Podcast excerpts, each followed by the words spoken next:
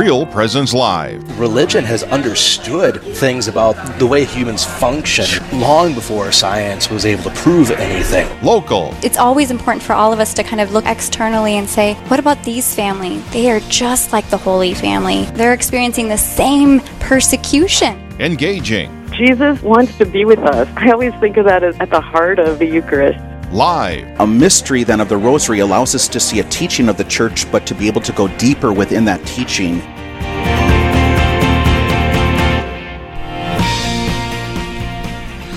Praise be the Sacred Heart of Jesus and the Immaculate Heart of Mary, and welcome to another edition of Real Presence Live. As Father James Gross is coming to you uh, here from our uh, studios in beautiful downtown Grand Forks on the second uh, day, first full day of spring.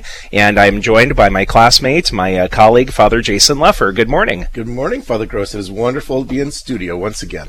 It is good to, to for the dynamic duo to be reunited uh, after uh, a couple of months' time here. So we have a lot of wonderful conversations to launch into to um, uh, share the beauty, the goodness, and the truth of our faith in Christ and His Holy Catholic Church. Before we do that, Father, I'm going to call upon you to lead us in prayer. Let us begin in the name of the Father, and of the Son, and of the Holy Spirit. Amen. Amen. God, our Father in heaven, we praise you, uh, we worship you, we adore you, we glorify you.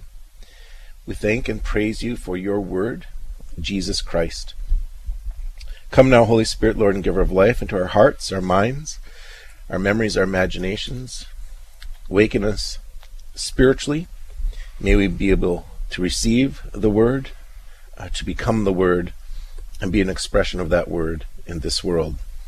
We ask all this through Christ our Lord. The Amen. Father, Son, and Holy Spirit. Amen. Amen. As we are in the season of Lent, we'll be talking more about that as well as many other topics. To give us a little sneak peek of what we have coming up this morning, let's turn things over to Gregory down in Command Central in Fargo. Thanks, Father. So, coming up this morning, he's a be- he's best known for his widely translated and internationally acclaimed two-volume biography of Pope Saint John Paul II. Better yet, George Weigel will be coming to the local area for a special event. We'll hear more details for that event. And there's a special event coming up in the Diocese of Winona Rochester to, to help support Immaculate Heart of Mary Seminary in Winona and the seminarian the seminarian formation program. Bishop John Quinn will show, share more about that. And is it important for youth to understand the way our political system works and to begin sharing their voices on important issues involving our Catholic views? Chris Hurtubise thinks so, and he'll be with us to talk about a great opportunity for youth in the Diocese of Superior to do just that. All this and much more coming up this morning. Thank you very much, Gregory. Let's not let another moment uh, pass. Uh, Father Lefor and I have been geeking out, if we can say that, Oh, about definitely, our uh, about our first uh, interview today, as we will be speaking with uh, a noted scholar, uh, author, biographer, researcher, but most importantly, faithful Catholic man, uh, very uh, who's who's been very influential in the Church in the United States. George Weigel, welcome to Real Presence Live. Thanks, Father. Glad to know that I'm not a Lenten penance for you. On the contrary, it, it feels more like an Easter day in a sense, being able to speak with you. I have to tell you, uh, first of all, that uh, there is a happy coincidence in my own family. My mother's maiden name is Weigel, and uh, not to uh, not to suggest that there's any connection too close. It probably would go back many generations. But when I was a seminarian in the 1990s, and your uh, career was coming into greater prominence, I uh, delighted in telling my mom about you and some of the work that you'd been doing. So we've claimed a certain amount of pride um, in in in whatever kinship there may be with you. So I just wanted to let you know about that and to uh, and to thank you for that. well, thank you. I my wife was doing some genealogical investigation last year and determined that at least my Weigels, who arrived in Baltimore in the early the early days of the Civil War, actually, were from Hesse, which means they were Hessians, which is not something I like to advertise to students the American Revolution. well, whether or not you've retained any of that belligerence uh, from. Uh... I should think that's fairly obvious. Wonderful. Well, uh, first of all, uh, again, we thank you for joining us this morning. And for those of listeners of ours who may not know a lot about you, can you briefly share a little bit uh, about yourself and your background? Well, the, the essential data is at the website of the Ethics and Public Policy Center, eppc.org. Okay. I grew up in Baltimore. I have degrees in philosophy and theology. I've worked in the think tank world and various forms of uh, the writing world for the last uh, 40 years or so.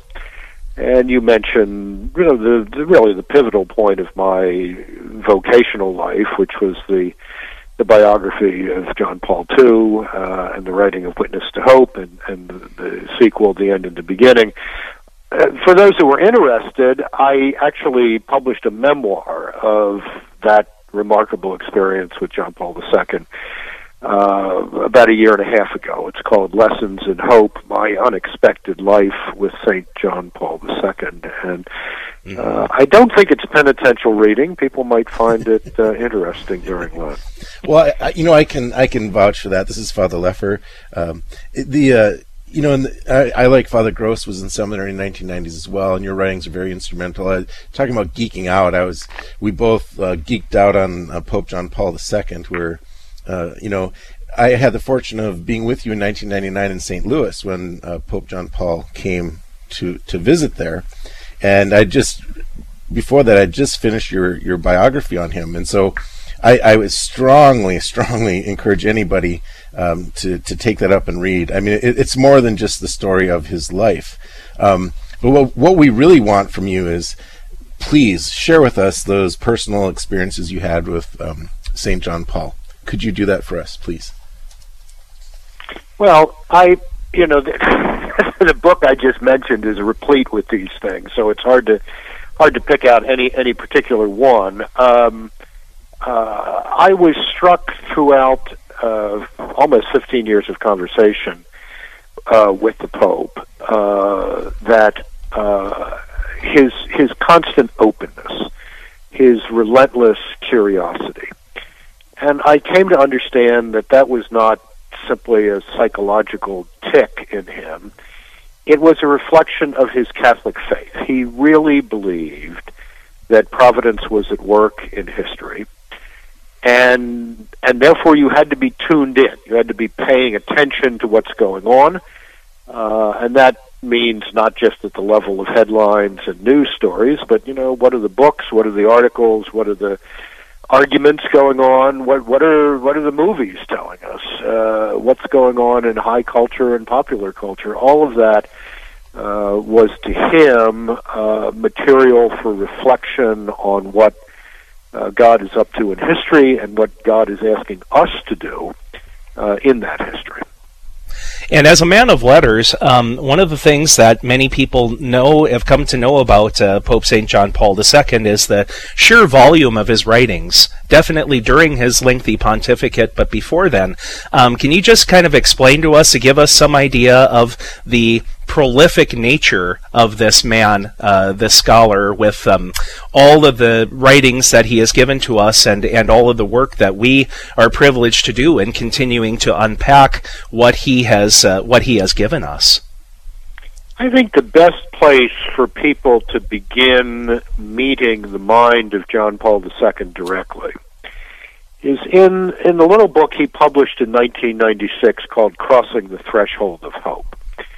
Um, he makes very clear at the beginning of that uh, lengthy interview, is really what it amounted to, that uh, this is not an act of the papal magisterium. This is Karol Wojtyla, Pope John Paul II, speaking. And he discusses just about every imaginable topic uh, under the sun. Um, and it, it gives you, uh, gives the reader a sense of, of how his mind worked, where his interests were, uh, so rather than than plowing through lots of pre-papal stuff, um, some of which is frankly pretty dense philosophical material, mm-hmm. uh, I think that little uh, interview that he did with Vittorio Messori in the mid 1990s is as good an introduction to the man and his mind as you can find. Uh, then, of course, you can go to Witness to Hope and the end and the beginning. How did Providence allow you to become the biographer of John Paul? I mean, how how did you meet him? Uh, this is described in Lessons to Hope. Uh, it was, um, uh, I think, providential, uh, certainly from my point of view. I like to think from his. Uh, we first had our we had our first serious conversation in in 1992 when uh, I presented him with a finished copy of a book he had already read which is my book, The Final Revolution. Uh, and, uh, the book was about how the church had been a key player in the collapse of European communism. Uh, that was the beginning of our conversation. He had read the book in manuscript through a, a mediation of a, of a mutual friend. And I think he appreciated it not because I made him the hero, although he was, uh, but because I understood those epic events of, of the 1980s the way he did. Uh, that moral conviction can bend bend history in a more in a more humane uh, direction. Um, the conversation intensified after that. In 1995, I had this crazy idea that I should write his biography. Uh, he agreed uh, with that over a memorable dinner in the uh, papal apartment one night, which is actually the beginning uh, of the book Lessons in Hope.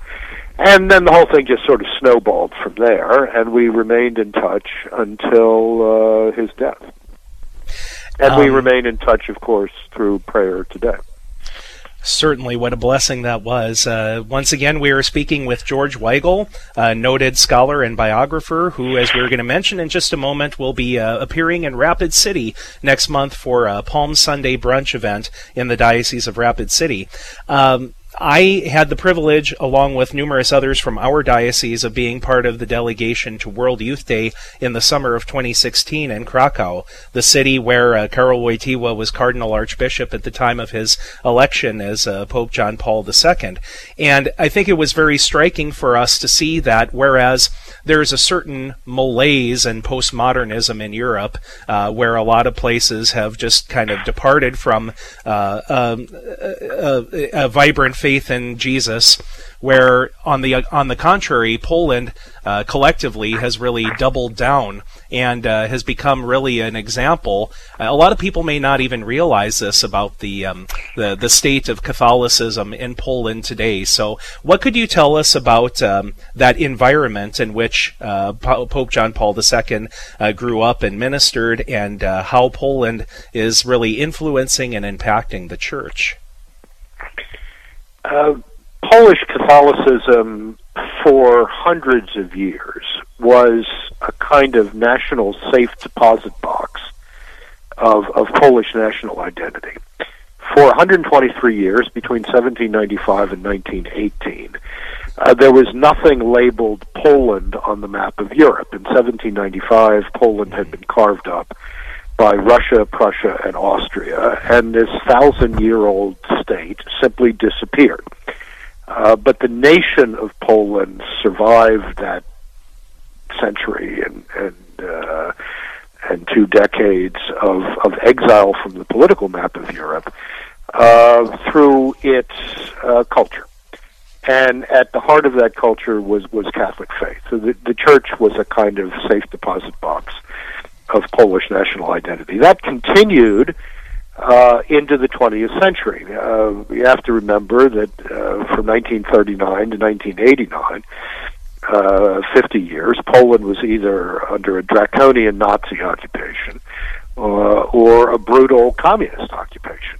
And once again, the church was the safe deposit box of, of national identity that that's the milieu in which Karol Wojtyła grew up. That's where he learned to be a great defender of everyone's human rights, not just the rights of uh, Catholics.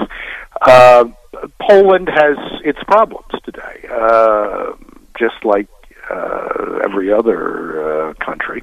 Mm-hmm. Um, but there is a there is a solid base, I think, of, uh, of faith there. Uh, I think the challenge for Poland today is is really not dissimilar to that for Catholics in the United States. Right. And that is that, you know, the old ethnic transmission belts for the faith just don't work anymore. Uh, in this country, uh, as you know from your own ministry, uh, within 10, 20, 30 years, nobody is going to be able to answer the question, why are you a Catholic? by saying, because my great grandmother came from County Cork or Krakow or Bavaria or, you know, Guadalajara or wherever. Uh, faith uh, as ethnic transmission really doesn't have a chance in the kind of culture we're living in. Uh, the faith has to be proposed. Uh, this is what John Paul II meant by the new evangelization. And that's the same challenge in Poland. Um, they're perhaps beginning from a somewhat more solid base than, than we are, but they, but they face the challenges of the new evangelization too. Man, our time is flying by here. We wish I had a whole whole hour with you. The um, but three weeks from now, you're going to be uh, coming to our area in Rapid City, and the Catholic Social Services they're having a Palm Sunday brunch, and uh, George Weigel is going to be the keynote speaker for that. Um, do you enjoy coming out to places like uh, South Dakota and, and sharing uh, your experience with with people? I, What do you, I, what do you I look forward to do. that? I do, Father. I mean, I, I've lived in the swamp for 35 years. Our condolences. It's, it's nice, nice to get out to flyover country and meet meet meet real people. Uh, I've been in Rapid City several times. Bishop Bruce is an old friend, so I'm looking forward uh, to coming back and uh, you know meeting some more folks, talking a bit about how John Paul II. Um, uh, taught us about the empowerment of poor people. Uh, poor people are not to be treated as objects of pity. They're to be treated as people with potential, and the church is there to help them unleash that potential. That'll be the overarching theme of my remarks on Palm Sunday. Wonderful. And uh, are you anticipating getting a chance to uh, see the area at all, or are you going to have to whisk in and whisk out? No, I'm going to actually. I want to see Crazy Horse before they before the politically correct uh, police take him down. Fantastic, and it will be a beautiful time of the year to be there in the uh, in the gorgeous Black Hills. Well, once again, as Father Lefor had said, we wish we had had more time with you, but we're very grateful for what we have. Uh, George Weigel, thank you so much. Safe travels to you and blessings in your continued work. We'll see you in Rapid City. I hope. Fantastic. God Well, it's time Bye-bye. for God bless you. It's time for our first break of the morning, and when we return, if you've been away from the church and the sacrament of confession, it's time to come home. We'll share you. We'll share how the light is always on and how it's never too late to know God's mercy. Plus, get your questions ready for straight talk. We're getting ready to take on any topic. All this when Real Presence Live continues.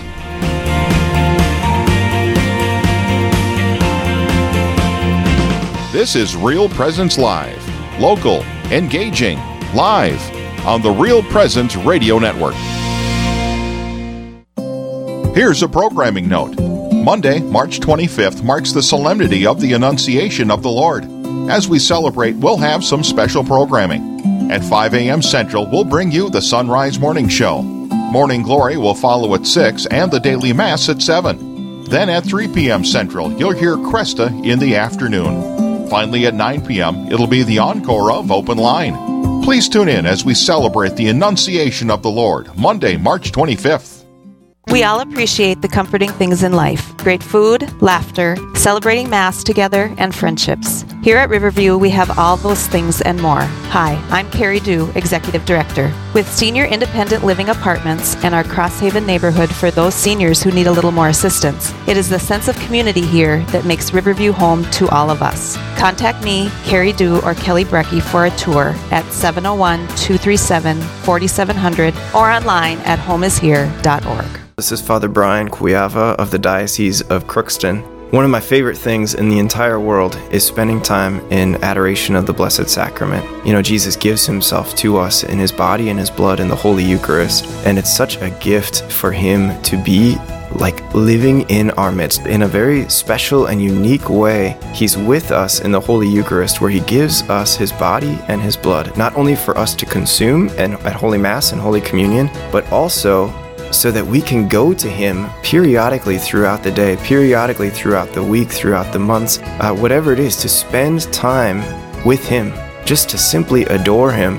to offer our prayers to Him, to offer our suffering, to talk to Him about our joys and, and our struggles, to just simply be with Him. So I just really want to encourage you to, to find a church where the Blessed Sacrament is found and to spend some time there just to adore Jesus and simply be with Him and to rest with Him in silence. Hi, this is Brett Byler, Area Account Executive with Real Presence Radio. Did you know the signal of Real Presence Radio reaches an audience of over 2.1 million people across North Dakota, Minnesota, South Dakota, Wisconsin, and Wyoming? Have you ever thought about running radio spots on the RPR network? We want to partner with you to help gain exposure for your business in front of a very faithful customer base. To find out more about your options, please call me, Brett Byler, at 605 670 8333. This is Real Presence Live on the RPR Network, bringing you local hosts and guests from across the region. Now, back to the show. Welcome back, everyone, to Real Presence Live on a Thursday morning. Father Jason Lefor and Father James Gross joining you here from our Grand Forks studios.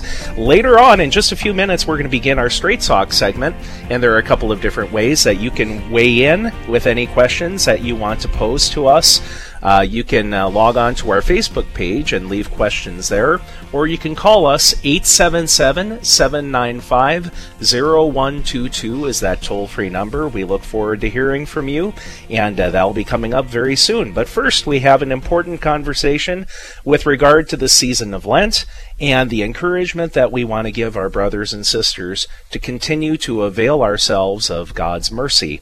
And uh, to talk about that, we have uh, Dr. Susan Windley Daoust with us from the Diocese of Winona Rochester. Uh, welcome to Real Presence Live.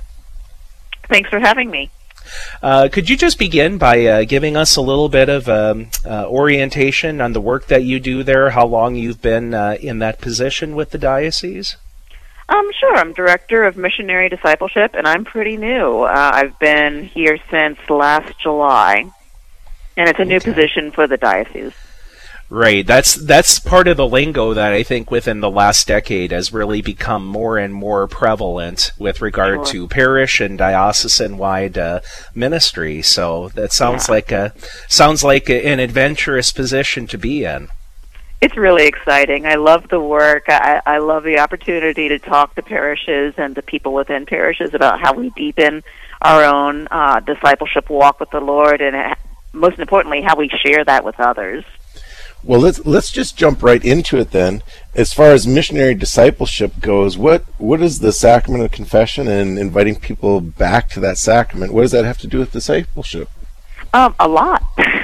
I'm glad you asked. No, I, the thing is, um, we're really at a time period where we need to more than ever reach out to people who have drifted away from the church. And I mean, this is just really so common across the United States, and you know, it's happening in the Upper Midwest too.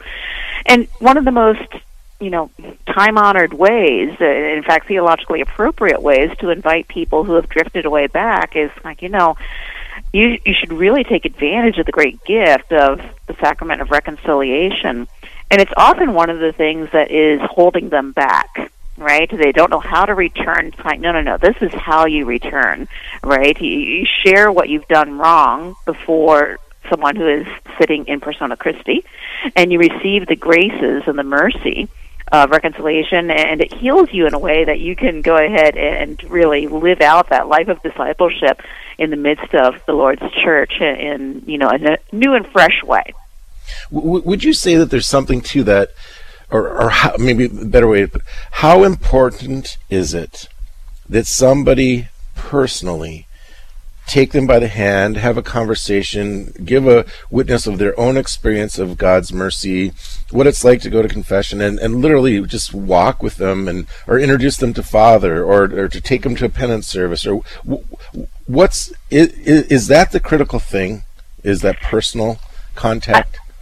I think it's really important that we get more comfortable talking about um, the gift of reconciliation because even people who are very devoted um, to the sacramental practice of it often are uncomfortable talking about it. And I understand why, of course. I mean, I'm not saying that people should uh, spill out their sins for, for all to see all the time necessarily. Um, but we need to be able to talk about the gift of mercy, right? And you never know who you're around who really needs to hear that hear that particular message. So if you do know, absolutely, um, you know, try to offer that conversation. It's like, you know, I'm going to reconciliation this week. It's like this has been such a blessing in my life. It's like, you know, would you like to come? I mean, there are lots of different ways to do it. That's really dependent upon your relationship, but um, that's part of what we're doing this Lent, at least within our diocese, is try to think of ways to encourage people to bring others with them, as well as obviously go themselves. We are visiting with Dr. Uh, Windley Daoust from the Diocese of Winona Rochester. Um, doctor, I think uh, I speak for uh, virtually all of us priests to say that we inwardly rejoice and rejoice greatly when someone receives the sacrament of reconciliation after an extended period of time having been away, uh, even you know many many years, that sort of thing. We understand that it can be an intimidating thing just to think about that. You know, it, would right. be very awkward. What do I do? You know, how do I go about it? That sort of thing. So for those perhaps listening right now who haven't been to confession in a considerable amount of time, um, what uh, kind of uh, encouragements would you give? What would you want to say to them? Well, I would say a number of things. I mean, one of the things that I would say is, you know, um, it's interesting that I'm in this position I'm in now because you know I have a history as a bad Catholic, um, and there was a 16 You're perfect year for period. the job. I know. Like, that's what people keep telling me. we know how to flatter a gal, don't we? you, you know you know what doesn't work, so let's try what does work. well, you know, seriously, I, when I was younger, there was a 16 year period uh, where I did not go to sacramental reconciliation. And, you know, there was a reason for that. I was sitting on something that I was really scared to confess. And what I would say to anybody who has been away for a long time is, you know, the reality of living with unconfessed sin was actually much, much, much harder than the act of actually going to confession. You know, if there's something that's resistant in you to that, it's like I think you should sit back and think, you know, this is that resistance is not coming from God because God only wants to offer His mercy. And when I returned after many years away, um, it was a it was a good experience, um, but it was not nearly as painful or awkward as I thought it was going to be for many years. And You- my life afterward was just so much better. You you you, ju- you just described the perfect weight loss program that everybody needs for Lent. If you want That's to lose way to weight, yeah, if you want to lose weight, the quickest way to lose weight is go to confession. No, You know, it, it really you- is true. You It feel like really you're is true. I floating when you just- come out. I would just encourage people to make a plan and do it. Here- Put it know, on your here's- calendar. Here's another thing that I th- I think is important. Maybe you could speak to this one. You know, we're, we're, different parishes do it in different times, but you know, a season of first confessions. And as a priest uh, for a number of years now, I, I can look across and realize, well, we bring in these children at first confession, work really hard for it to be a positive experience and so forth. But basically, whatever their parents' attitude towards this sacrament or to God's mercy is what the child's going to adopt. And so, if the parents themselves are not reconciled or they're under the weight of years of sin, I mean, th- it's kind of hopeless for the children to, to make it. Could you speak to that a little bit? Well, absolutely. I mean, I think you just summed it up. I mean, parents really are the first formators of their children, and the children watch everything the parents do. And uh, you know, as a parent myself, it's like that that that could be pretty weedy. but I mean, one of the most beautiful gifts that we can give our children is just a consistent practice of sacramental reconciliation and bringing them along, so they're used to it. They never get out of practice. You know, they continue to have good experiences with it um, yeah, I mean, this is part of our vocation to parenthood, and it it just bears such great fruit. So I would strongly encourage you, if you aren't doing that, bring your kids this Lent, um, and continue. You know, I would recommend once a month, but you know, do it a number of times that feels appropriate for your family and make it a regular habit. We just have a few seconds left here, um, Doctor. Uh, so um, we want to talk about the initiative just very briefly Sure. that uh, the Diocese of Winona Rochester is doing this Lent. Something that I've seen in other parts of the United States called "The Light Is On." Can you just briefly tell us about that? Yeah, absolutely. If anybody wants to look it up, um, our website is thelightissouthernmn.org. And basically, it's an outreach program for people who have long been away from the sacrament to welcome them into our parishes, particularly the weekend of um, March 29th through 31st. But honestly, anytime, just go and make an appointment with a priest or look for the regular times. Wonderful. Dr. Susan Windley Daoust, thank you so much for taking the time to be with us today, and uh, blessings in your continued ministry. Thank you. Same to you. Wonderful. Yes, it, it, the the light is on, no matter what the time is, right? No matter what season. Thank you very much.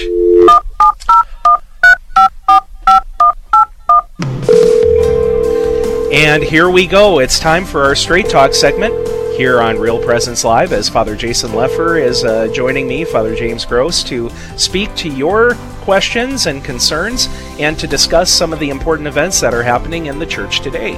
And the phone number which you can join us, 877-795-0122, 877-795-0122, completely toll-free across our listening area, 877-795-0122, or you may uh, link in on Facebook.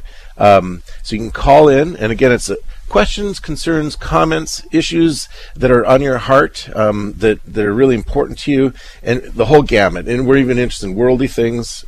I think as Catholics in the world, things that you're experiencing, and um, we we love it when people call in, uh, even if you don't think it's important. Father Gross and I will make it important, right?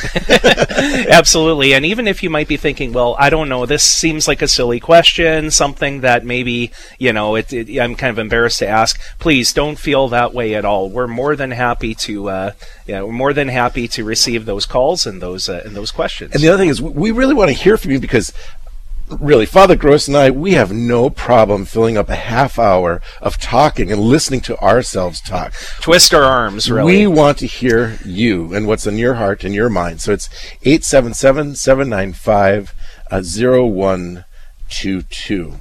You know, uh, two segments ago with uh, uh, Dr. George Weigel, Yes. you and I were both just stimulated Mhm. by him in our formation years as priests.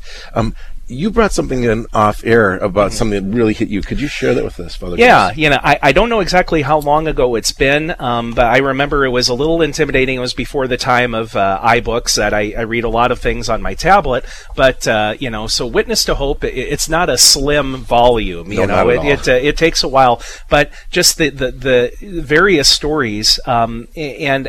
Perhaps because of my youth, I didn't quite realize how revolutionary it was that John Paul II was making all of these pastoral visits to the very corners of the earth, and that there were dozens of countries in which Catholics and others said, you know, I never have seen, you know, a pope in, in person or, you know, in, in our country. And in this case, it did happen.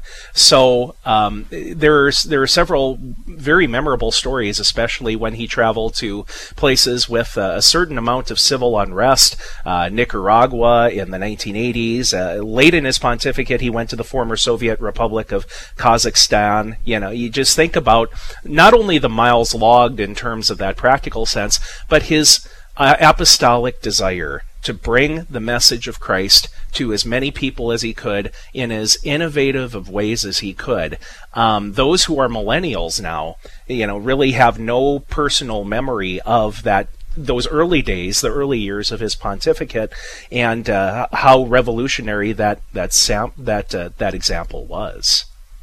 the you know and um and and, and with that too i think um a lot of people don't realize they say in the history of humanity so the history of the whole world from beginning to the end the single the one human being who personally met the most people in the world right Pope John Paul II, that he personally took the gospel to the whole world, to everybody, and he had, I think one of the things that simple things inspired me was he had no fear. He, he was not afraid to go into any situation and bring the gospel, the light into the darkness, the, the the truth that sets us free. Yeah, just a fabulous example. So we're we have a, a lot of great uh, a lot of great questions that are coming in. So why don't we go ahead and begin with um, Karen, who is calling from Adams. Karen, welcome to Straight Talk on Real Presence Live. Good morning, fathers. How are how is your day going? Excellent, thank you. Good. What's your question? My question, my question is from one of the readings last week. It's chapter three of Jonah, where God tells Jonah to, um, you know, to go to Nineveh and announce Mm-hmm. his message. But in the, the very last verse, chapter verse ten, it says, "When God saw by their actions how they had turned from their evil way, He repented of the evil He had threatened to do to them, and He did not carry it out." I don't understand because God doesn't make a mistake. What does that mean? He repented of his evil. Yeah. Oh, you know that that's a great great question. And you know, one of the things here uh, that we're going to bump into is just uh, translation. And so I'm not sure which translation you're looking at, but uh, the one that's here in front of me, the, the the word is actually relented. He relented. So a diminishing, or so it, would be interesting to know what the word is in the actual Hebrew Yeah. th- that's there. So obviously there could be different meanings, but it seems like the the the this verb that's being used, the, the gist of it is a diminishment or a or a taking down of um, what was going on. So what what this translation says is um, when God saw what they did and how they turned from their evil ways, He relented and did not bring on them the destruction which He had threatened them with. Um, and so I think so again, not to get just in the, the weeds or the nuts and bolts of, of translation, but I think so to kind of generalize here a little bit. I, I think the the idea of what's going on here is how um, God actually does punish. He does punish, and a lot of us think that you know, like a lightning bolt's going to come from the sky. And I, I think sometimes I wish it was that simple or that straightforward, right? We do something wrong, right, Father Gross, and God zaps you with electric current, and you, oh gosh, that was wrong. I should I should turn Yep, turn from my ways. Mhm. But the number one way that God actually punishes us if he, is He lets us have what we want. He He first gives us a warning, and He says, no, no, no, don't don't go that way. This is not good for you. Don't do it. But if we persist and we keep going, it, it'll it'll say God will relax His relationship with us. He will allow us to experience it, and then the the evil comes upon us. The definition of evil there is the absence of God. So literally, He takes His absence from us. He lets us experience what we're having, and that's our punishment: is less relationship with Him, and and then we we get the wor- the world or Satan or the flesh has its way with us. Yeah. So uh, the other hand, the other thing is true as well. If if I turn from the absence of God, I turn back towards God. Mm-hmm. So what happens then? I have a more full relationship with God. If I have a more full relationship with God, those effects of of Satan, of the world of the flesh, lessen, mm-hmm. and and the pain or the suffering that was there actually, I I end up with more relationship with God. So that in a general way, that's the overarching idea of that passage or what's happening there is about movement from God, movement back towards God, and, and God's an active agent in it. He, mm-hmm. he's not a static thing. He's he's active. He's alive, and this is what conversion is about. Right. So the the terminology of repenting of the evil that he had threatened to carry out, he uh, relented from carrying out the the act in justice and uh, chose to respond in mercy to the uh, the the repentance and the deeds of repentance of the people from Nineveh. Thank you very much for that question. We appreciate it, Karen, and please call again sometime. Have a wonderful day. And Thank uh, you. You're very welcome. Let's turn next to uh, the oil patch in western North Dakota. Mark is calling from Watford City. Uh, welcome to Real Presence Live. Bonnie. I'm sorry. Uh, let's actually talk to um, Bonnie, who is calling in from Hermosa, South Dakota. And uh, welcome to Real Presence Live. Thank you. And what's your My question, for us today? Well, my question is, um, I have found out that my on my husband's side of the family, um, his father uh, was previously married, and he went off. To, He was actually in World War One, and when he came back, she had abandoned him, and I don't know whether he got divorced um, or I have no idea. And then he remarried to my husband's mother, and they had several children. And yesterday, I heard on the radio, I was listening in the afternoon, that a lady said that if two Catholics are married outside of the church, that they are not married, and that all of their children are basically illegitimate. And what I need to know is how do I find out? Where do I check with the church um, to find out if Right. my so- father-in-law and mother-in-law were not really married, and Sure. if You, you know, uh, uh, illegitimacy, and what? And then what do we do to correct it? They're Sure. both gone. They're oh, okay, so that was my first question. Are, are they are they living or are they, they deceased? So if they're deceased, no, they're both deceased. Now, do you- do you do you know like where the place of their baptism, where either one of them? Well, first of all, were they Catholic? Like both the See, your and father-in-law that's and that's the other thing. Um, yeah, my father-in-law was yes. He he was um, he was actually born in uh, Italy okay. and then came Okay. to the United States. But Sure, so, th- okay, um, my mother-in-law wouldn't talk about it. Um, Okay. She just she got embarrassed because she came in late with the kids at church, and the priest chastised her in front of the whole congregation, and she would never go back. So Yeah, first of all, I don't know. un- She'd never tell me. it's unfortunate to you know to hear stories uh, like that where people feel so hurt and and that. Okay, so you, it's an uphill battle here, challenge, uh, but not impossible. Um, you'd have to do a little research. The, the the place to start is where your father-in-law was baptized. Okay, so that that'll be the place that to, to find out where that was, wherever that church is. It's in Italy, so there's going to be a language and distance barrier, but not impossible you can do a little research, but what you're after here is to seek a baptismal certificate from him. In in that baptismal certificate, it should it should indicate there um, his sacraments and, and if he was he was married. Now that would be the starting point.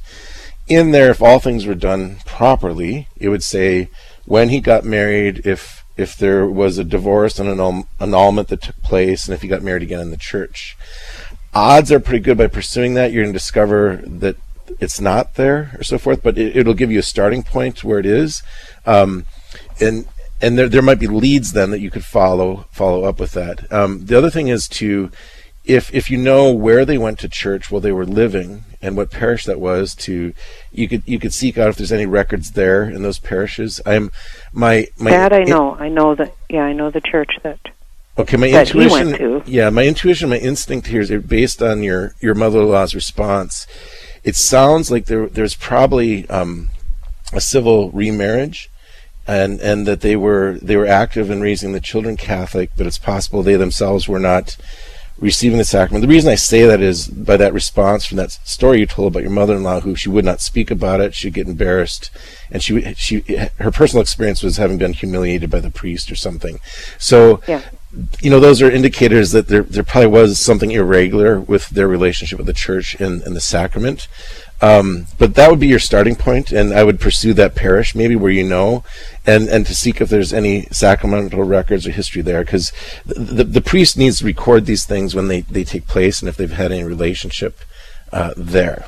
Right, so that if somebody, if we as a, either Father Lefor or I are working with somebody in preparing for marriage, for you know, let's say, we always have to revert back to the parish of the person's baptism with regard to record keeping. And as far as we know, as far as we can hope, there is, you know, a trail there with regard to those records. So that's uh, the advice that we would give you today. And and then here, you know here here's something else. So because you're the question you're asking is has how to do with legitimacy. Okay, so correct. Th- this is a term. uh, So I want I just want people to calm down. So in countries or nations where canon law is the law of the land, that then that has to do the this question of legitimacy comes in because then it that has to do with handing on titles to of honor or titles of land and that kind of a thing.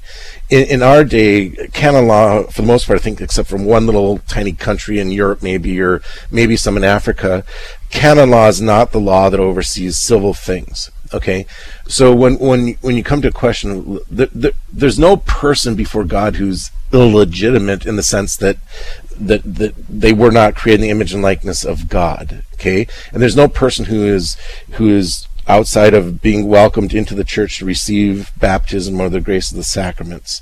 And, and, so when it comes to like say a couple got divorced and people have this question all the time, well, does that make me who's their child illegitimate? No, it does not. It's not it's not a statement on, on the child. Now, if children were conceived in a in a marriage that was not valid in, in the church, that that does not prevent those children from receiving the sacraments or coming forward. And it and it sounds like no matter what the situation was with your your your father-in-law and and mother-in-law that they did raise the children in the church. So in spite of Yeah. whatever their difficulty was. So I hope that brings some comfort. Yes. All Okay. right. That that was the thing because we were discussing it and said, well, if you're illegitimate, then we need to find out what to do to make you legitimate. Indeed, yes. Well, let it, let not your heart be troubled. Uh, thank you for very much for that call today, Bonnie. We appreciate it, and have a wonderful day. All right. God's blessing Okay. to you. Thank you, and the same to you. Uh, Father Edge, I had uh, jumped the gun just a couple of moments ago. We do have Mark from Watford City with us right now. Mark, welcome to Real Presence Live. Thank you. Um, Yeah, my go ahead. question is, um, my question is,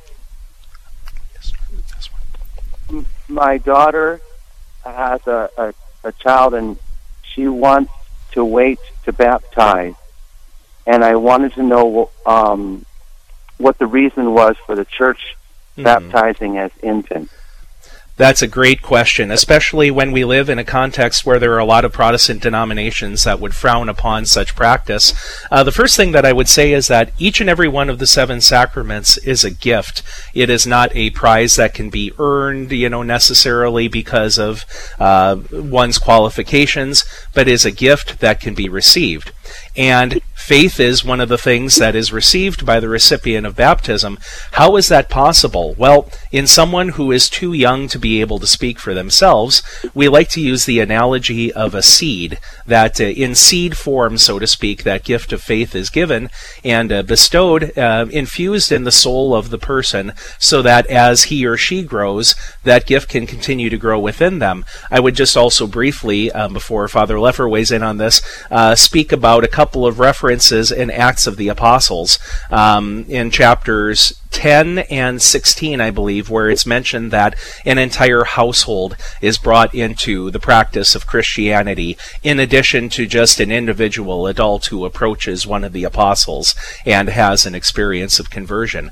That is a very um, that that is a very authoritative sort of thing in terms of our practice and whom we baptize and why it is even at the very youngest ages.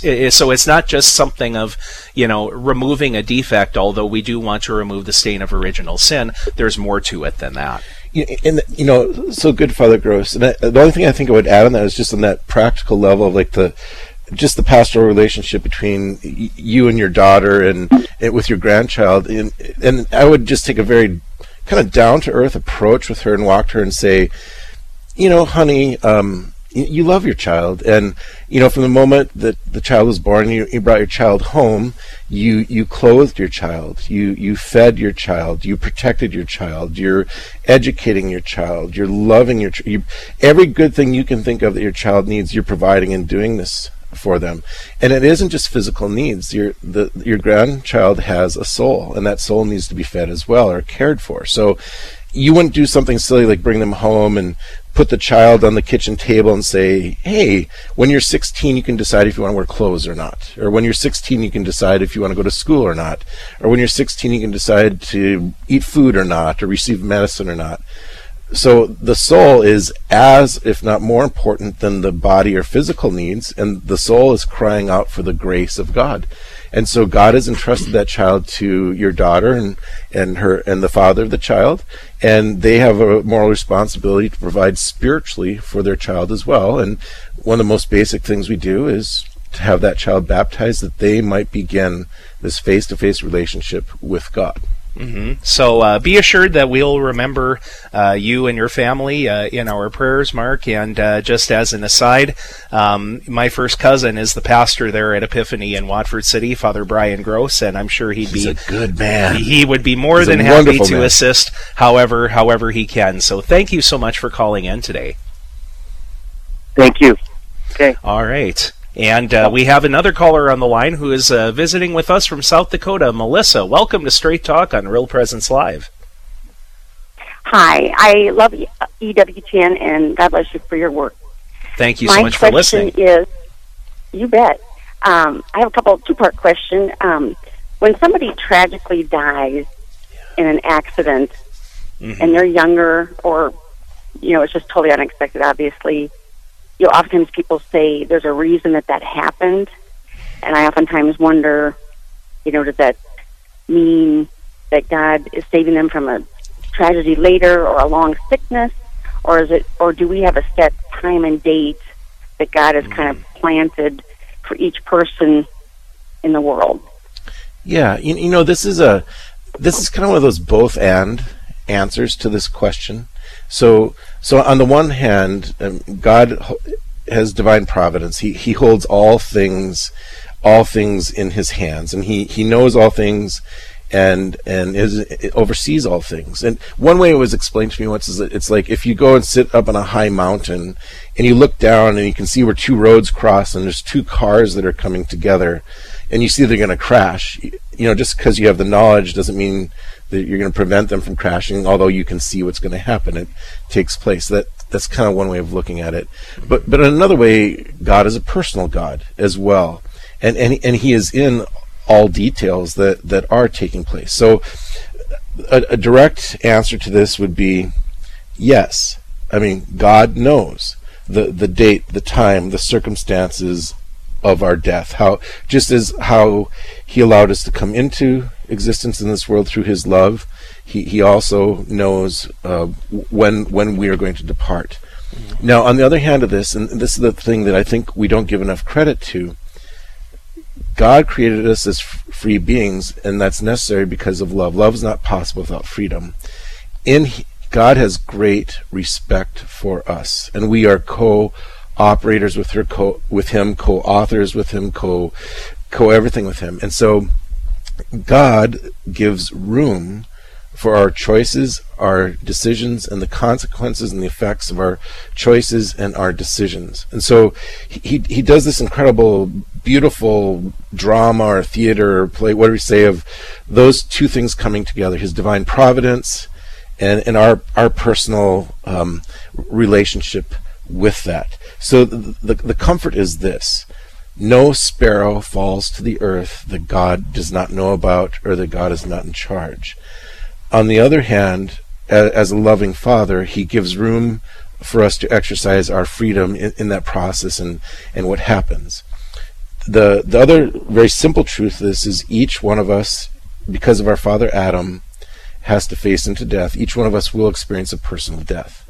And so, for some of us, it, it happens soon and maybe in tragic circumstances.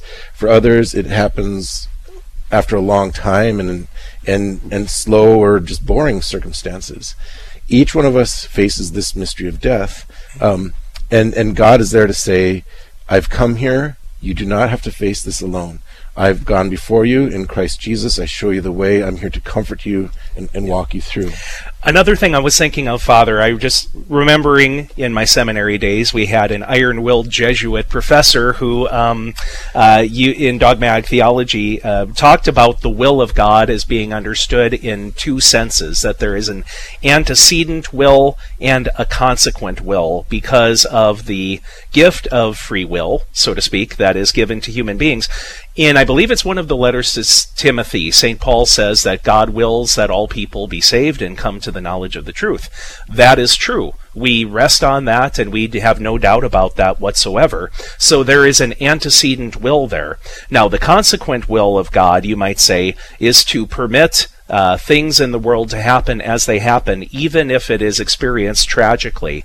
When you say, you know, a car accident, it's really a disservice by a lot of people who mean well to say, well, you know, there was a, uh, you know, a time and a purpose and, and all of the rest of it. I mean, that doesn't diminish the grief that one experiences. But we must not think of God as this, you know, heartless ogre who is having to be satisfied somehow by doing this.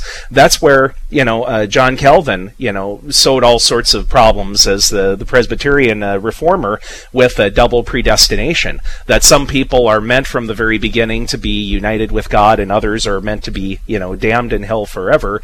Uh, do we think of God as this vengeance uh, filled character who's sitting at his keyboard? I remember there was a Far Side cartoon where there was a button on the keyboard that said smite, you know, and his finger was hovering over that button, you know, wanting to take some uh, waif, you know, out of out of the world's history, that sort of thing. And, and I don't mean to sound flippant by it, but a lot of harm can be done by making those sorts of suggestions. It is not, you know, when we speak of the will of God and how that relates to the tragic events that happen in the world, it is not as though that is satisfying some bloodlust. It is because of the way things are. You know, and, and one other little thing I want to say on this because I've come across this a lot just in pastoral experience of people, especially when there's maybe a, a baby or child or a young woman or tragic circumstances where they die um, people say they'll make well-meaning comments. They'll say something like, "Oh, now you have a little angel in God heaven." needed an angel. Okay, Yeah. now and there's a popular song, Christian song, right now about how humans die, they become angels before the throne of God. What I want to say about that is, no, that's not true. Not not because to not be compassionate. We are human beings before God. We we don't become angels, and and and the thing is, we're greater than the angels in eternal life. And so, to help people understand, God has a saint before the throne of God, and the, the full dignity and the, creating the image and likeness of, of God Himself, which is so beautiful, and the glory, the dignity of the human, per- even the little the littlest baby uh, who is to die, that that is extremely pleasing before God in eternal life. Exactly. So hopefully that uh, was was helpful information for you. Thank you so much for calling in today. Thank you very much. You're welcome. Have a good And uh, our, uh, our our our crack staff uh, has has brought up that very Far Side cartoon. And the poor fella, he's got God has a smite button, and there's a piano, and he's trying to make up his mind if the piano's going to fall on this poor man or not. Suspended by ropes above somebody, you know, who's walking on the street below. Yeah, so yeah. So if you if you Google Far Side God at his computer, it'll come right up for you. So yeah. Thank you very much to everyone who called in in our Straight Talk segment. We do have a couple of minutes left before uh, the bottom of the hour here. Um, let's just talk briefly about an important day coming up this coming Monday, the Annunciation, and we call it a solemnity. So, what in the world do we mean by this? Well, solemnity, and it's uh, just on the face of it, means the, the highest feast, the highest form. Um, but there's so you and I were talking off air. There's so many incredible details about this day. The first thing I want to do, I want I want to make a connection. This this past week here, we celebrated the great feast of Saint Joseph, the husband of Mary, and I want people to count and they'll realize it's seven days, or we could say the octave before the Annunciation, and that's not accidental. That that date is chosen because we're establishing Saint Joseph the the one who provides a home before uh, the woman and the child. And so then the Annunciation, of course, is when the angel Gabriel comes and, and announces to Mary, and Mary agrees to allow uh, the Son of God to be conceived in her womb, so that he is also the Son of Man, the Son of God, the Son of Man.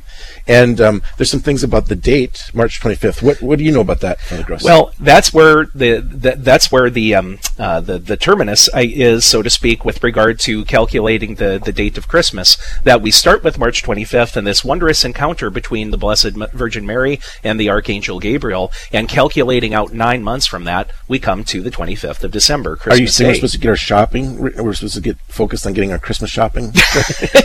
Is there some special online sale, you know, Annunciation Monday or something, you know? But uh, anyway, I mean, if, if whatever floats your boat, man, right? But basically, we're talking about um, this great celebration, which will be experienced at weekday mass in your given parish, where it will be celebrated um, much like a Sunday with a full complement of readings, with the use of the Gloria, which is suppressed during Lent, with uh, the reciting of the Creed and the invitation to genuflect during the two line phrase when we talk about by the power of the Holy Spirit, he was incarnate of the Virgin Mary and became man. So uh, take a highlighter and, and note the 25th of March as an important day coming up, and uh, I know we're looking forward to You it. You know, there's so many incredible things about this. Like, um, you, you know me, I get excited about this little stuff. We can go on, on. but that date, March 25th. How often can you think in your priesthood, March 25th has fallen on Good Friday, just in the 20 years that we've been priests. I think it's like three times already. Right. And anyway, there's I, I love people give you go do research on March 25th, the date. It'll blow your mind about how it's connected with creation and redemption, salvation. Right. Annunciation sometimes is transferred to after Easter when when Easter comes early. So uh, thanks to all of those who called in or submitted your questions. This segment comes up 9:30 Central Time every Tuesday, Thursday, Tuesday, Wednesday, Thursday. And coming up, we'll be visiting with Father Craig Timmerman to share his thoughts about Lenten penances. Later, the value of a seminarian's formation as he prepares for the priesthood. Keep it right here as Real Presence Live continues on the Real Presence Radio Network.